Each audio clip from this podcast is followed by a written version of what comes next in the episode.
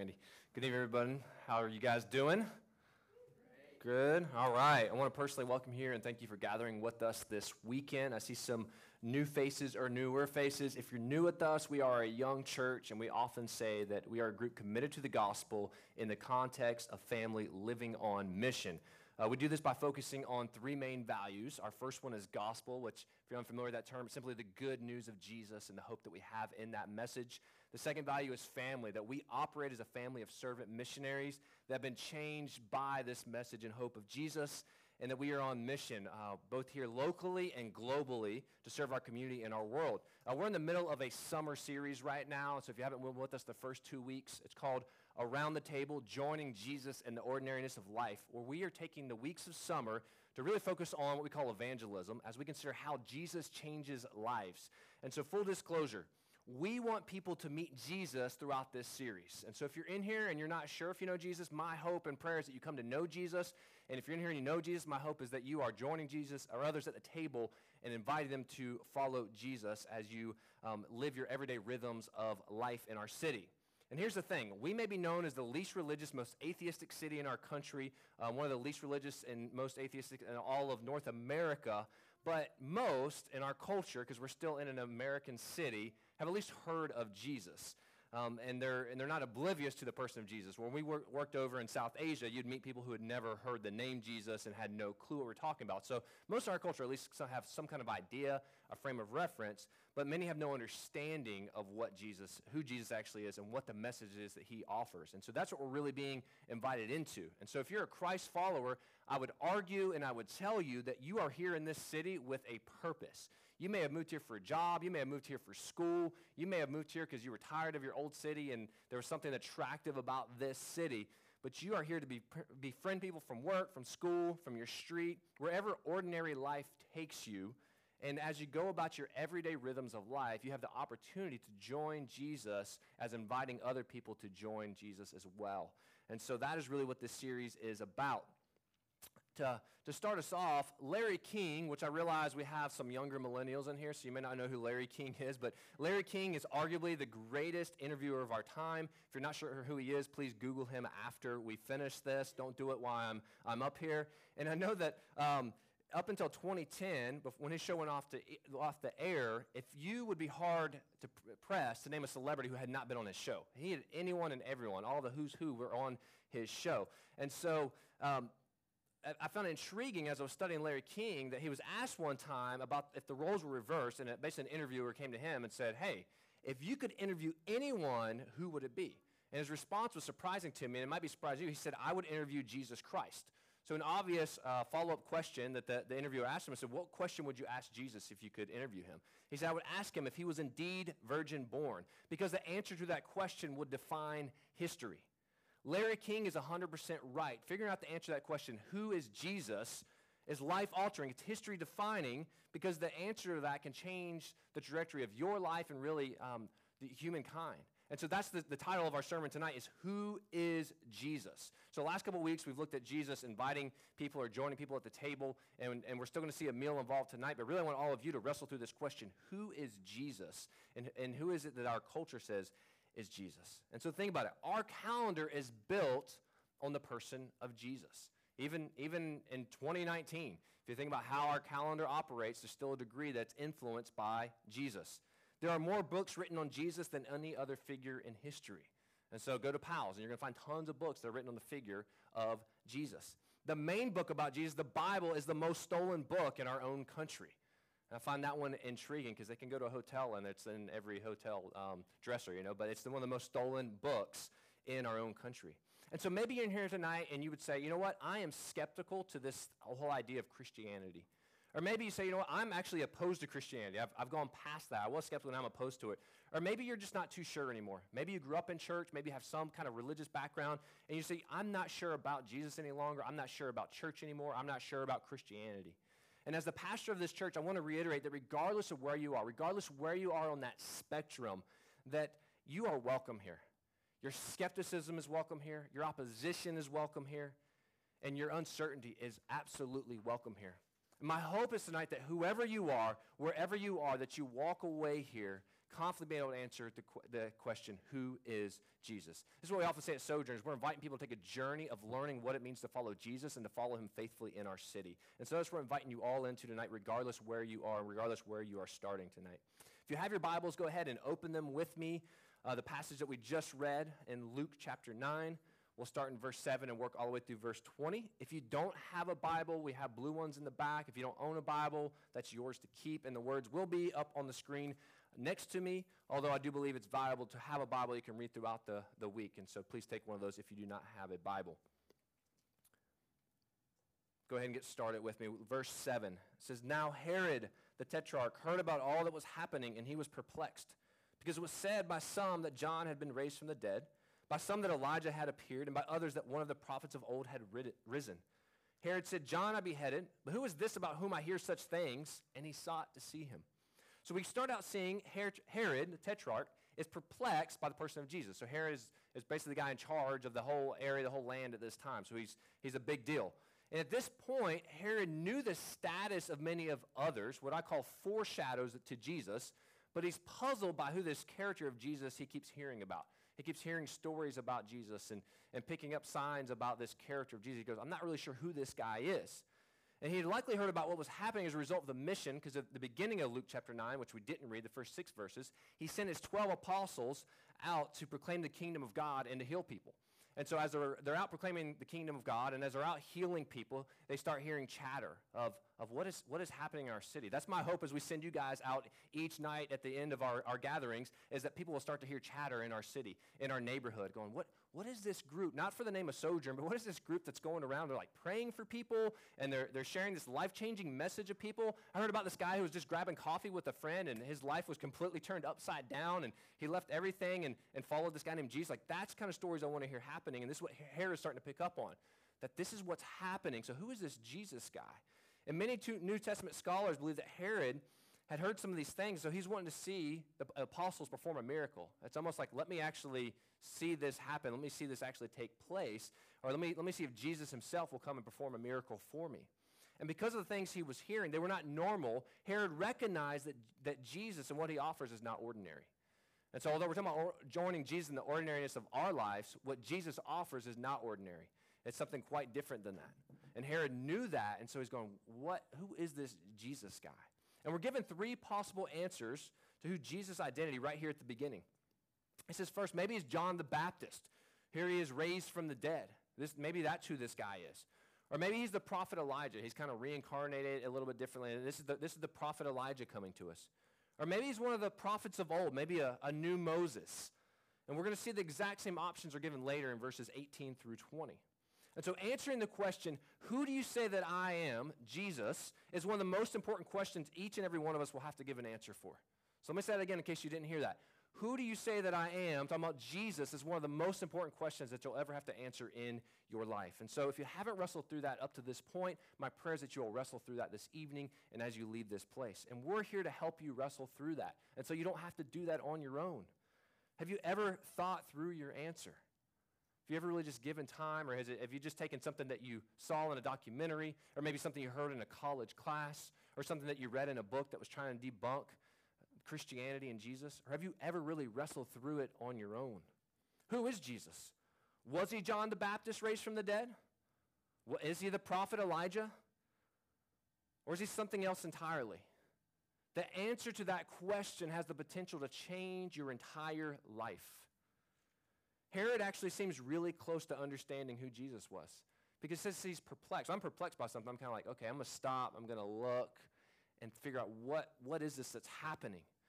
But unfortunately, God doesn't grade on a curve, and Herod missed it altogether. There are people all over our world that seem close, or they, they have some false version of Jesus sprinkled in with truth, but either you get it or you don't. Every, actually, both yesterday and today, we had Jehovah's Witnesses come to my house twice. I mean, they're really hitting us up hardcore. I guess it's because I showed some initial interest in just having a conversation with them. At the bus stop yesterday morning at 7.30, this lady came up to me. And so they're out there hitting it really hard. And if you're not familiar with Jehovah's Witnesses, I mean, there's some sprinkled stuff in there. It sounds very similar to, to things that we believe as Christians and, and even things that we read, but they're entirely false. They are a cult. And so I look at it, man, they're, they're close. They're like Herod. But unless they come to a saving knowledge of Jesus Christ on this side of heaven, there's, they've missed it. And unfortunately, God does not grade on a curve. It's not, well, you had some aspects right and you knew a little bit about my story. Many people with a church background fall into the same category. Remember that going to church makes you a Christian just as, going, just as much as going to Salt and Straw makes you an ice cream cone.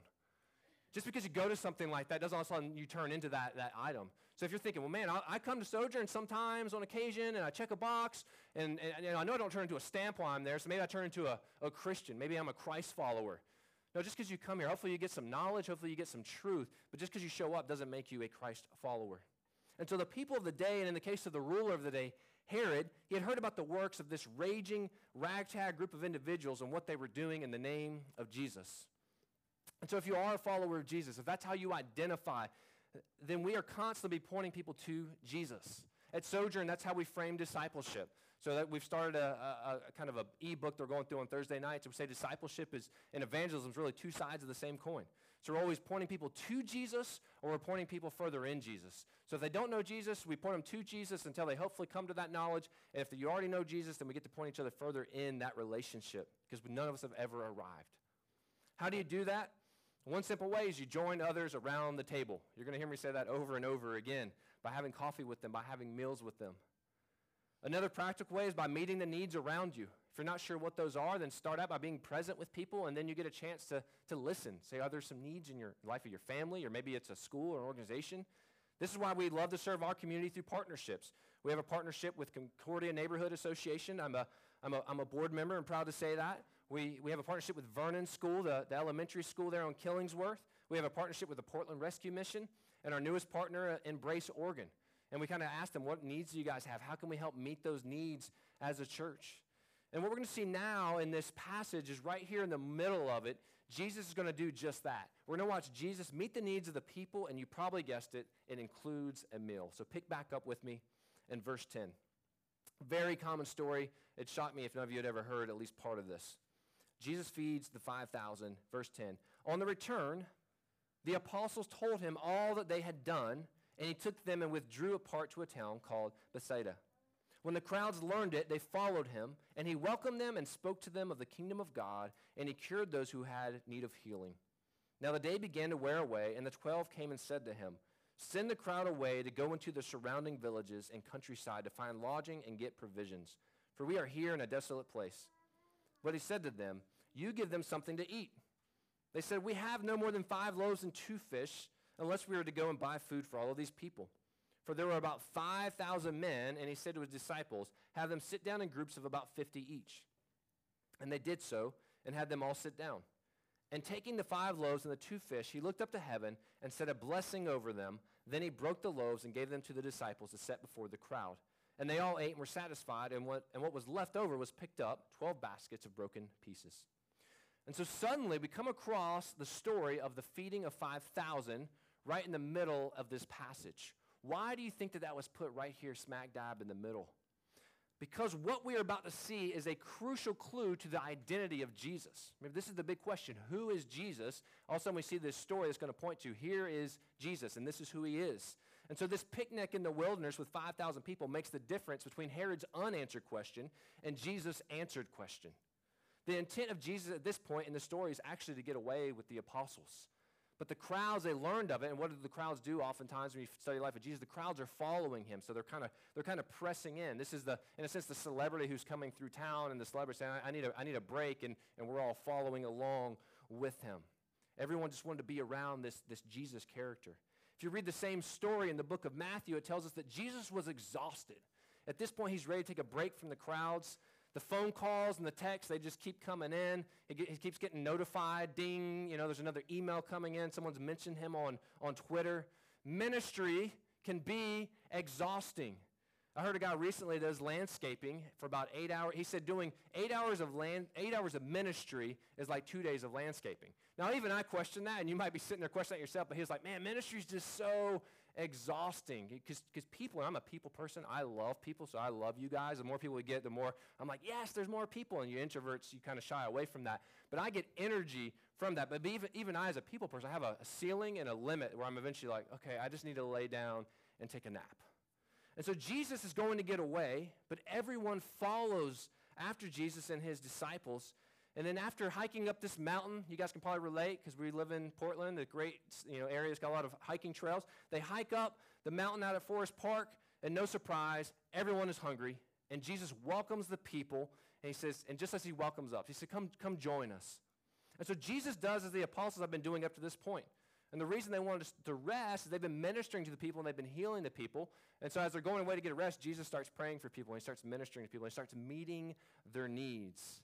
It always amazes me to see Jesus meet people where they're at. So, regardless where you are right now, remember how I kind of started this on that spectrum. Jesus is here to meet you right there. He's there to minister to your needs, He's there to minister to your questions right in this moment. Jesus never tries to make people fit into a program or an agenda. That's why I'm always kind of cautious, even with the rhythms of, of what we do here at the church. Is instead of just saying, cool, we're going to plug you into this, because that, that may not be what you're ready for. So we try our best. We always do a great job, but we try our best to meet people where they're at, just as Jesus modeled for us by inviting you into following Jesus. And so Jesus asked them, How much food do we have? He looks at the disciples. There's a lot of people here, there's a crowd. How much food do we have? And upon learning that there's a couple of fish and some bread, Jesus says, Bring me everything we have and let's eat fish and chips.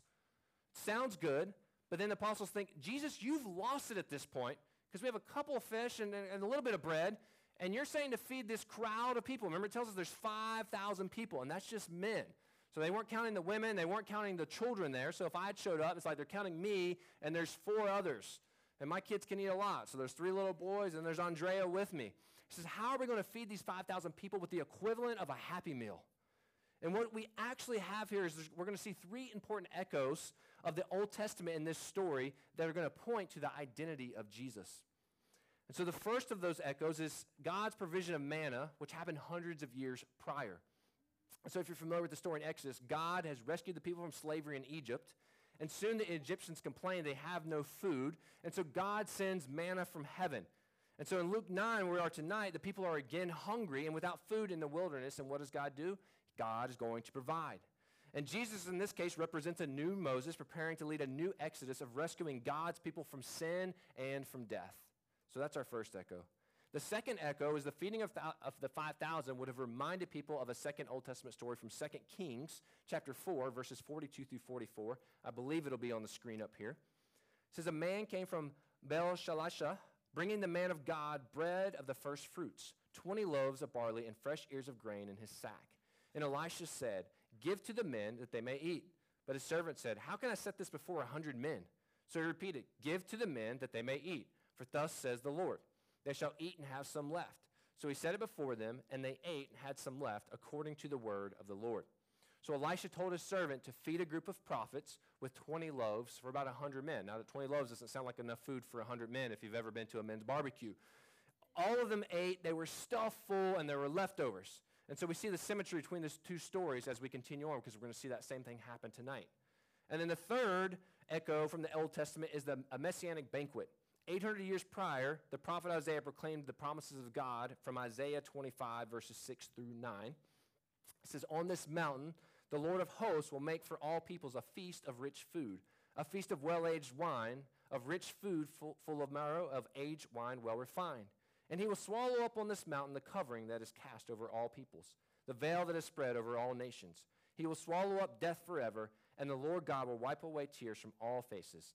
And the reproach of his people he will take away from all the earth. For the Lord has spoken, it will be said on that day, Behold, this is our God. We have waited for him that he might save us.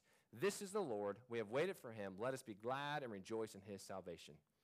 Now, some of you have heard this example before, but if you've ever had experience of going to a really expensive restaurant, the type that you've only dreamed about going to, but you know that I can never afford to go there. There's no way that I could ever actually go and dine at that place. But if you've ever been invited to one of those places and, and someone else says, I'm going to take care of the bill for you. I'm going to take care of it no matter what it is. Order whatever you want.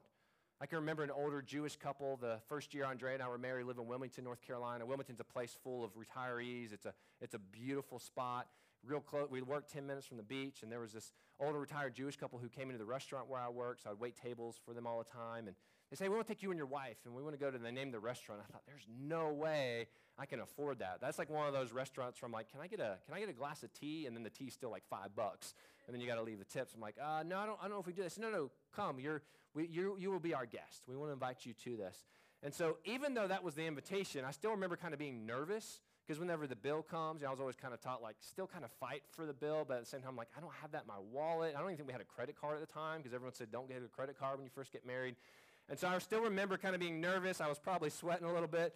And when the bill came, Charlie grabbed the check without ever letting me see it.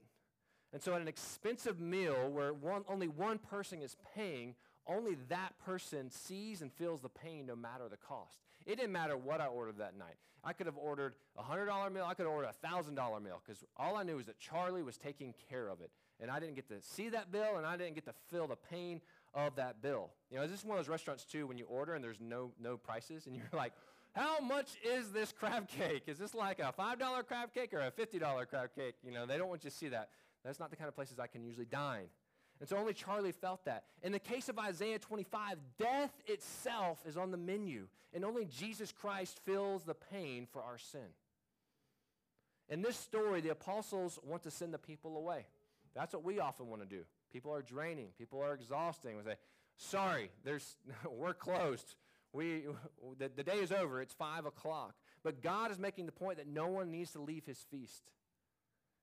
In the Messianic banquet, the Messiah has defeated death and he makes the world right and he a- enables us to enjoy the presence of God. The feeding of the 5,000 wasn't it, but it is a glimpse of the coming world where there will be provision, there will be plenty, and there will be satisfaction. Jesus was the host at the feeding of the 5,000 in God's great party, along with his welcomeness of Jesus confirming his identity. And so this is the way that Jesus saying, This, who do you say that I am now? That you see that I can do this. I can swallow up death itself. And so you might be sitting here this evening thinking, we're studying a story that happened thousands of years ago. But if you look around our world today, are we not in a world that is full of hunger, full of pain, suffering, want, brokenness? Just, just turn, on, well, don't turn on the news, but just turn on the news or scroll through social media. I mean, there's daily, there's, just, there's reports of brokenness, of, of shootings, of wars, of earthquakes, just all this stuff is just happening. And it's just, we just want to shut it off, and I'd rather watch just something, you know, on Netflix that, that doesn't make me feel that way. But this is the world that we live in. We live in this world of brokenness. And just look around, localize it to our own city. I was in downtown yesterday for a workshop, and I decided to walk from downtown back to my house, which I live really near here. And so for about an hour and a half, I got to walk through our city and got to see the city streets. And you, you naturally going to see brokenness, and you're going to see different things and that, that pain you, but also allows me to be informed on what's happening in our city in a way that I can pray. And so, do we not still live in want? Do we not still live in the same type of scenario? Jesus welcomes everyone to his party. And in contrast to Herod, if you look at Mark chapter 6, which we don't have time to tonight, you study that on your own, but it's a similar story. But you see that, that Herod doesn't invite everyone. And Jesus said, Everyone is welcome to mine. And so feeding of 5,000 people is a lot, but is not even scratching the surface of all of God's people. That is a lot of people, but he's provided for all and says, All are welcome, come as you are. Tim Chester, in his book, A Meal with Jesus, says, When your church family gathers together as a group of needy people and shares food with Jesus at the center and with Jesus as the provider, you glimpse God's coming world right here, right now. The Christian community is the beginning and sign of God's coming world, and no more so than when we eat together. Our meals are a foretaste of the future messianic banquet. Our meals reveal the identity of Jesus. Our meals are a proclamation and demonstration of God's good news. This is one of the reasons, aside from just loving food, that I love it when we get to sit down as a church and have a meal together. A lot of you come over on Thursday nights and we get to eat together. A lot of you come over on Sunday nights and we get to eat together. Sometimes we go out to places like Stella Tacos and stuff on Alberta, but we get to eat together because I feel like this is the picture that we get to proclaim to the world around us. And the way that we interact with others should look different than the way that everyone else in our city is just enjoying each other and hanging out. I don't know if any of you have ever done any type of catering, but prepping food for a large amount of people takes a lot of work. I gained an entirely new appreciation for this story last summer. Uh, the, the, couple of you that may have been around, we, we did a big barbecue at Wilshire Park, and it took a lot of work, a lot of hours were put into it, a lot of prep, permits, a lot of finances to pull it off. And I look at that, and then when I was studying this story, I'm like, Jesus is asking his disciples to do an impossible task. So imagine, imagine if we're even this many, where there's, there's more than just the three that he was talking to. Imagine if Jesus came to us and said, There's 5,000 people. They're right outside this building. They're waiting. And you guys need to go feed them. What are we going to feed them with? And you guys look back at our, our communion table and you're like, There's a couple pieces of flatbread, some gluten free crackers, and some juice. And Jesus like, You're going to go feed them dinner. We'd be like, Jesus, you are nuts. Maybe, maybe we got this thing all wrong. But do you think it's by accident that he's asking them to do an impossible task? It appears that Jesus wants to give them the responsibility to bring out their inability. Let me say that again. It appears that Jesus wants to give them the responsibility to bring out their inability. This is the reality that I came to my first year of, of attempting to plant this church. I felt like God gave me the responsibility of planting Sojourn to bring out my inability.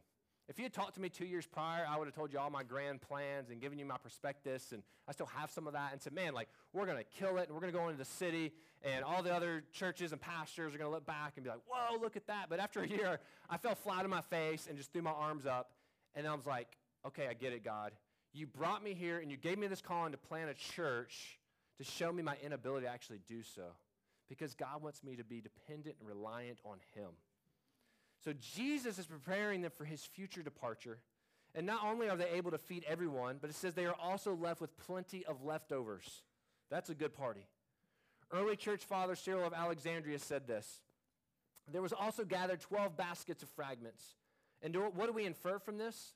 A plain assurance that hospitality receives a rich recompense from God let nothing, therefore, prevent willing people from receiving strangers. Let no one say, I do not possess su- suitable means. What I can do is altogether trifling and insufficient for many. Receive strangers, my beloved. Overcome that reluctance which wins no reward. The Savior will multiply the little you have many times beyond expectation. Although you give but little, you receive much. For he that sows blessing shall also reap blessings, according to the blessed Paul's words from 2 Corinthians 9 6. And so the disciples find themselves in this situation where they cannot provide for the people. It tells them they have the power of Jesus, but it's his power. They have the ministry of Jesus, but it's ultimately his ministry. It's not good for us if we try to save the world. We will burn out quickly. And so I want to add that in there because this whole series, and I even said at the beginning, it's about evangelism. It's about seeing others come to know Jesus. But it's not good if it's we're the ones who are trying to do the saving because we can't do it. That's not the part that God has given us. We will burn out. We have a responsibility to point people to Jesus and the messianic banquet, but we cannot bring them in. So also we're called to bring to bring the offer to the people that Jesus is available, that his death is sufficient and complete, but he is the provider, he is the host, not us. And that is the part that we need to connect as well. I come from a background where there was this mentality, sometimes it wasn't spoken, but like kind of pull up your bootstraps and roll up your sleeves and like, we do the work you know, and we're going to go save the people of Portland. And it's like, no, no, no, we got to back up. I can't do that.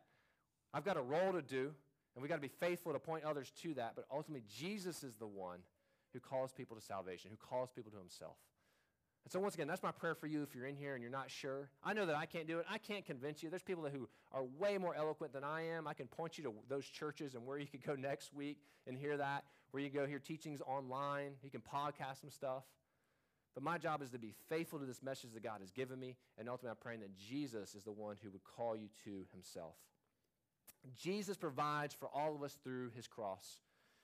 In, in nine, chapter 9, verse 16, it says, Jesus took five loaves and two fish, and looking up to heaven, he gave thanks and broke them. Then he gave them to the disciples to set before the people. And then later in the Gospel of Luke, uh, chapter 22, verse 19, which will be there in a few weeks, it says, And Jesus took bread, he gave thanks, and he broke it and he gave it to them, saying, This is my body given for you. Do this in remembrance of me. There's a foreshadow here, and Luke is making the connection of taking, faking, breaking, and giving, which is what we do when we observe the Lord's Supper at the end of each of our gatherings. Jesus, the Messiah who provides and the host the great banquet. But ultimately, he provides for us by dying and he welcomes the abandoned ones in. So maybe you feel abandoned tonight. Maybe you say, I used to think I knew about this stuff. I used to think God loved me, but now I feel abandoned. And God's saying, Come back to me. You are no longer abandoned. You are welcome. I am here for you. I love you. Finally, we wrap up in verses 18 through 20. It says, Now it happened that as he was praying alone, the disciples were with him, and he asked them, Who do the crowds say that I am? And they answered, John the Baptist, but others say Elijah, and others that one of the prophets of old has risen. Then he said to them, But who do you say that I am? And Peter answered, The Christ of God. And so Luke abandons the setting from the start of this chapter, but here he's focusing on the point that Jesus is alone, is praying. And as he's alone, his disciples are still there, so it doesn't mean there, are not other people in the room, but you can kind of, you know, you get you're at a party and you're off to the side. So he's alone praying. I do this oftentimes. You probably notice I always sit in the back. I'm always kind of alone. And part of that is I'm praying, I'm observing. I want to be there to welcome others to come in. And so I'm still with you guys, but yet I'm alone back there. It's just me and Jesus time. And so he, he's there, he's with them, and he takes the advantage to say, Who do the crowd say that I am? And the answers initially are redundant. We saw them in, in verse 7. These had become popular opinions at the time. Jesus then turns the question on his disciples to imply that, yes, these may be popular choices. This is what the people of the day are saying, but none of these are actually correct. Who do you say that I am? And while the question was given to all of them, Luke draws Peter to the forefront as a spokesperson for the group. And Peter responds, the Christ of God. And so Peter is pointing out that Jesus is more than all of those other figures. He's more than all of those other options. Although they are foreshadows, that's where it stops. Jesus is way more than those, those foreshadows. It's pointing to him. And so Luke tonight is also inviting you and me to answer the question who is Jesus? So is Jesus God? And if so, do you want to know what God is like? Luke is saying, go back and look at the story of what Jesus did for the crowd that was hungry. That is what God is like. And so maybe you're sitting here tonight and you're asking these questions for the first time in your life. Maybe this is a question that you asked years ago and, and then you kind of changed over the years and now you're asking it again. Like, who is Jesus really? What's he like? Does Jesus actually know what's going on in my life? Maybe that's where, where some of you feel lonely. Like, if he actually knew what was going on in my life, this would be working out very differently. Does Jesus care about my struggles? Does he care about my worries, my stress, my anxiety? Luke would tell you go back and look at the feeding of the 5,000. Does God care about these things? Absolutely. Is God willing to intervene in your life? Absolutely. God is willing to change your life. God is willing to change your circumstances if you will let Him. Doesn't mean they're going to be perfect. Doesn't mean they're going to go the way that you want them to go. Oftentimes they will not. But Luke wants us to know this man, Jesus, is God made in flesh, what we call the God man. And if you want to know what God is like, just look at what he does. Study it. I don't have to come up here and tell you. I'm not, yes, I am trying to convince you, but I'm not trying to convince you at the same time. Study Jesus for yourself. Jesus can speak for himself. It's funny when people question and doubt. I have others say, Are you worried about the person? I'm like, Not really. Because God is God. God can handle those doubts, God can handle those questions. It's not my job to work all that out. And we see Peter has experienced the power and the presence of Jesus, and he gets the question right. And Peter's the one who, a few chapters before this, if you study the book of Luke, he's just doing ordinary life. And as he's doing ordinary life, he meets Jesus while he's there, and he is forever changed. So, this is what happens when you get the question right. You meet the real Jesus. And the real Jesus is the one, and his power is the one that will change you.